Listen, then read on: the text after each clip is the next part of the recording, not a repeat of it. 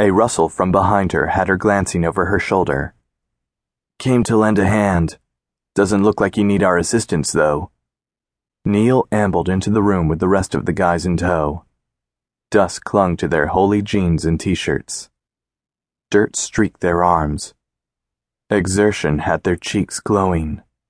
Rugged and filthy, they still managed to steal her breath. Maybe more than when they spruced themselves up.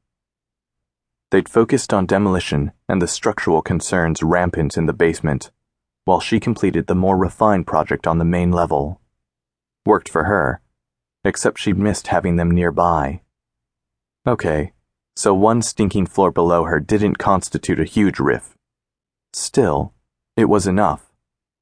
Anywhere beyond her grasp seemed too far. Their faith in her skills overwhelmed her with smugness. They wouldn't allow her to roam unbridled if they had any doubt about her capabilities. Mike inspected her progress carefully. This is good shit, Dev. I like how you built up the molding with the dentil piece on top of the cove. Looks fantastic. Cost effective. Solid workmanship, too. It's stuff like this buyers will notice and pay more for. They don't give a crap that we've made sure their foundation won't crack and sprayed enough insulation in this place to save them a boatload on energy bills. Nice work. Thanks, boss. She giggled when he smacked her ass with one of his leather gloves. She couldn't resist teasing. Was that my reward? Careful, or I'll put you over my knee, imp.